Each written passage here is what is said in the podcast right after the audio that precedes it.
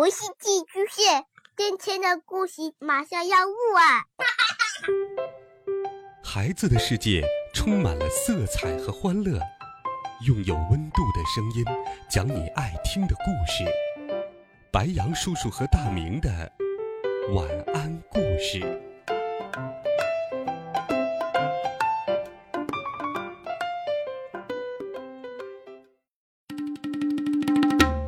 小朋友们、同学们，大家好，欢迎收听白羊叔叔讲故事。今天，白羊叔叔继续给小朋友们准备了好听、有趣的《怪杰佐罗利》系列故事。我们继续来听《怪杰佐罗利之疯狂的赛车》下。上一集我们讲到，佐罗利、伊猪猪和鲁猪猪为了获得赛车奖励。去参加了迷你四驱车比赛，赛道上，他们刚刚冲过了山峰，前方就是一处急转弯。佐罗利和伊猪猪的赛车冲出了跑道。这个时候，佐罗利慌慌张张的拿起那条装在车子后方、末端拴着吸盘的绳子，朝着跑道用力丢了过去。嗯，嘿。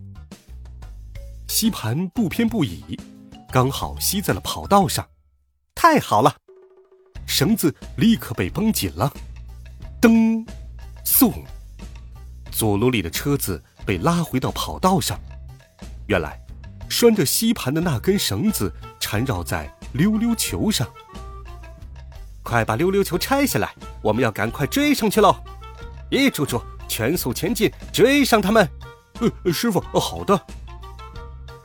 佐罗利猛踩油门，但没想到前方刚好是结冰的路面，咕噜咕噜咕噜咕噜，轮胎打滑了，车子在跑道上滑来滑去。而噗噜噜的车子轮胎上突然长出了很多刺，起到了防滑链的作用。呵呵呵呵呵，我们等在这里就是想看你们的笑话，太好玩了。那我们先走一步喽。所以。呼噜噜的车子完全不会打滑，他嘲笑着对佐罗利说道：“哎呀，这样一直打滑还怎么开车呀？”佐罗利突然仰天长叹：“哎！”突然，他看到了站在赛车场外的鲁猪猪，他正在一边啃着章鱼脚，一边悠闲的看着比赛。喂！鲁猪猪以为佐罗利要骂他，忍不住缩起了脖子。鲁猪猪，快把你手上的章鱼脚丢两条过来！佐罗利大喊道。嗯，真是的，看来佐罗利师傅的肚子也饿了。鲁猪猪把两条章鱼脚朝佐罗利丢了过去。佐罗利接过了章鱼脚，把其中一条交给了伊猪猪。快！赶快把章鱼脚绕到车子的后轮上，呃，遵命。伊柱珠和佐罗利分别把章鱼脚缠在了轮胎的后轮上，然后佐罗利试着开了一下车，章鱼脚上的吸盘果然顺利的吸附在冰面上，起到了防滑链的作用。佐罗利的车子又跑了起来。好，我们赶快追上去吧。就这样。佐罗利他们费了好一番功夫，终于驶出了结冰的路面。一猪猪，快把章鱼脚拆下来，我们要去追噗噜噜了。章鱼脚要是丢掉的话，也太可惜了。呃，干脆俺吃掉吧。当他们好不容易穿过一处山谷时，终于发现了噗噜噜的车子，但是前方是一处陡峭的路段，那里的风。超级大，呼呼的刮着，佐罗里的车子一下子就被吹到了悬崖边上。如果不想想办法，再这样下去，就会被风吹落到山谷里了。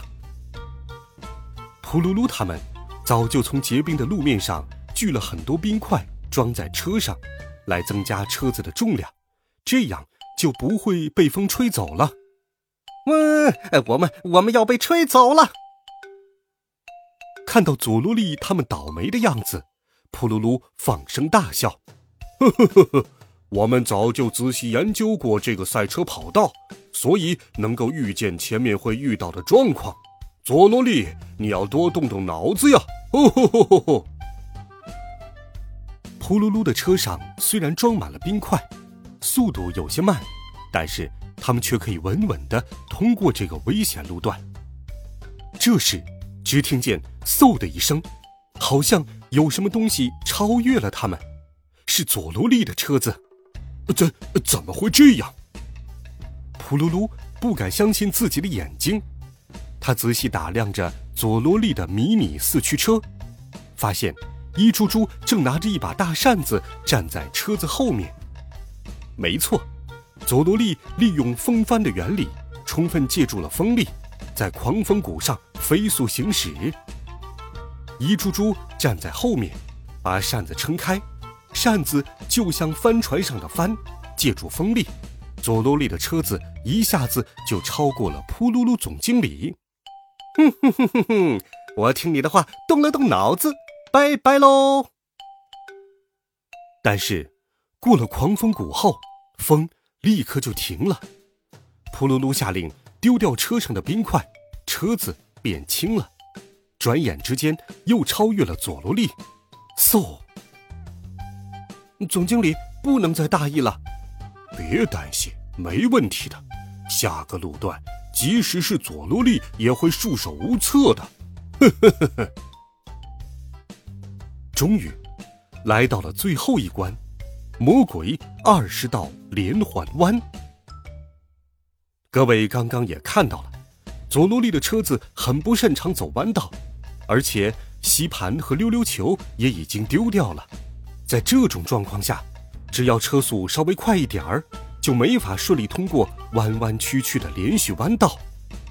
太好了，看来这场比赛胜负有分。呵呵呵。佐罗利，你输定了。小铺路听了这话，松了口气，信心满满的回头一看，却发现佐罗利的车子正紧紧的跟在后面。总经理，我们高兴的太早了，他们也在车子前面装了滚轮呢。怎么可能？他们从哪里找到这个零件呢？等佐罗利的车子追了上来，呼噜噜终于明白是怎么一回事了。只见，伊猪猪趴在车头上，他的手上和脚底都装了算盘，成功发挥出了肉身滚轮的作用。这样一来，即使加快速度，车子也很安全。佐罗利灵活地操控着方向盘，时左时右，顺利通过了好几个弯道，渐渐逼近了噗噜噜的车子。总经理，情况不妙啊！弯道很快就到头了，我们只要撑过这一段就赢了。因为最后的直线跑道特别狭窄，只能容一辆车子通过。这样一来，后面的车子根本没法超越前面的车子。嗯，怎么会这样啊？噗噜噜和小扑噜一副胜券在握的样子，朝围观的群众挥手致意。即使慢慢开，我们也是稳赢了。他根本就超不过去。佐罗利费尽心思，终于接近终点了。可是眼前的局面，他要如何才能挽回呢？难道所有的努力都要化为泡影了吗？当然不会。只见佐罗利不慌不忙地拆下了一根装在车子上的吸管，然后他把吸管弯曲的那一端伸向噗噜噜的车子下方。一猪猪，赶快用力吸一口气，然后吹进吸管里。好的，师傅。一猪猪听从佐罗利的指示，用力吸了好大一口气，几乎都快把肚子给撑破了。然后对着吸管用力一吹，结果神奇的一幕出现了。啊，怎么回事？噗噜噜的车子被吹到了半空中。原来，为了让车速更快，噗噜噜的车子非常的轻，所以一猪猪一口气就把噗噜噜的车子吹到了半空中。佐罗利趁机加大马力，以惊人的速度从扑噜噜的车子下方超了过去。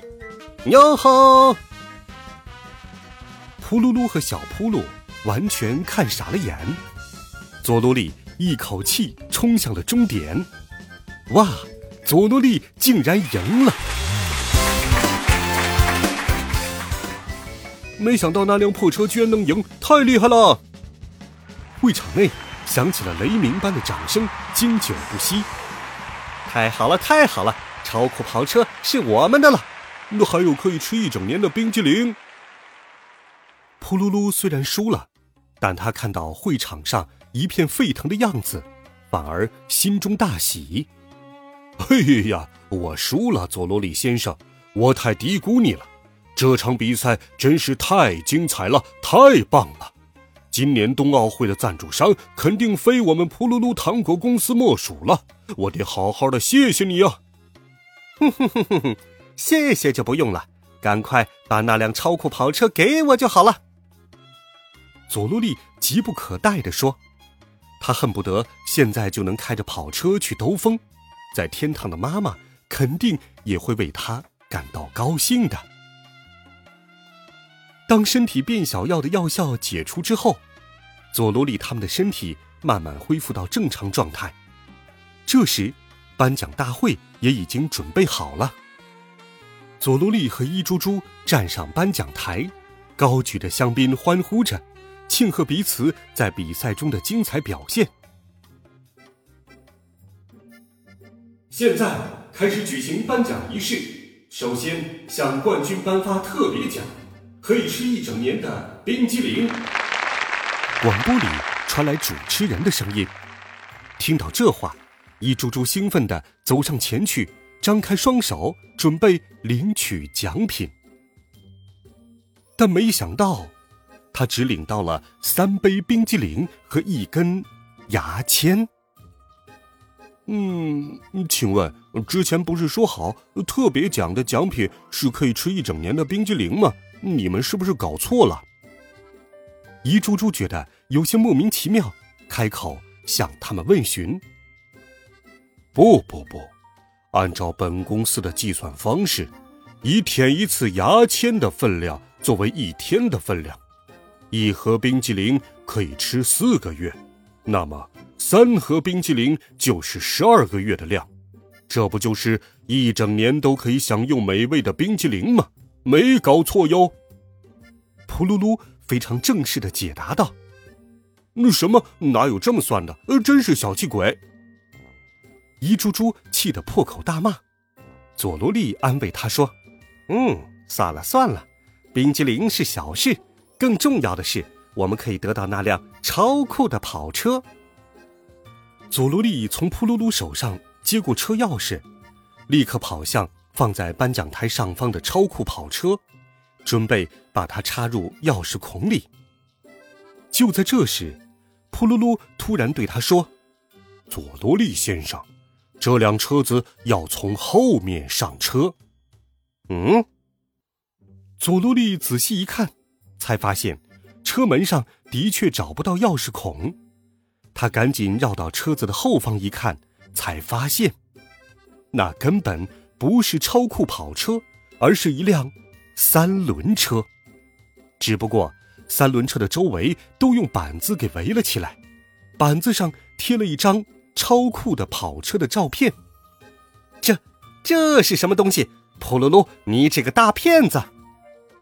佐罗利气得脸都涨红了，忍不住破口大骂。普鲁鲁却是一副镇定自若的样子。呵呵呵。我怎么骗你了？我只不过在这辆车子周围贴了照片而已，是你自己误会了。如果你不想要，就把车子留下，赶快走人吧。嗯，要啊要啊，我怎么可能不要？我费了这么大的力气，好不容易才得到这个奖品，不管怎么样，我都要把奖品带回去。哼！佐罗利又气又恼，红着眼睛。骑上三轮车，带着一猪猪和鲁猪猪离开了比赛的现场。当他们离开后，噗噜噜和小扑噜在空荡荡的会场内喝着果汁庆祝。总经理，我们没花一分钱就成功的举办了这场赛车比赛，反响热烈。我刚才接到了通知，咱们已经获得了冬奥会的官方赞助商了。太棒了！不过我的计划才刚刚开始，我打算向主办方提议，请他们用我们公司的冰激凌建造一座奥运会专用跳台。这个建议要是被采纳的话，我们就可以一下子卖出去几万吨的冰激凌了。呵呵呵呵呵！噗噜噜，爽朗的笑声在会场里久久的回荡。而这个时候，佐罗利正费力的蹬着三轮车往小山坡上爬。他们拆掉了贴着跑车照片的板子，现在是一辆敞篷三轮车了。佐罗利师傅，俺们干脆在那里休息一下，把冰激凌吃掉吧。呃，天太热了。哎，与其骑这种破车，还不如走路呢。喂，鲁猪猪，我骑到前面那根电线杆那里，之后就要换你骑了，听到没有？呃，佐罗利师傅，呃，夏天的阳光太晒了，冰激凌全都融化了。呃，早知道刚才就应该全吃掉，呃，真是后悔死了。就知道吃。话说我佐罗利想要的东西又变多了，变成了城堡、新娘和车子这三样了。愿望越多，干劲儿越足，实在是太棒了！嘿嘿嘿嘿嘿。好了，孩子们，这一集好听的佐多利的故事，白羊叔叔就给你讲到这里，希望你能够喜欢。温暖讲述，为爱发声。每天，白羊叔叔讲故事都会陪伴在你的身旁。我们明天见，晚安，好梦。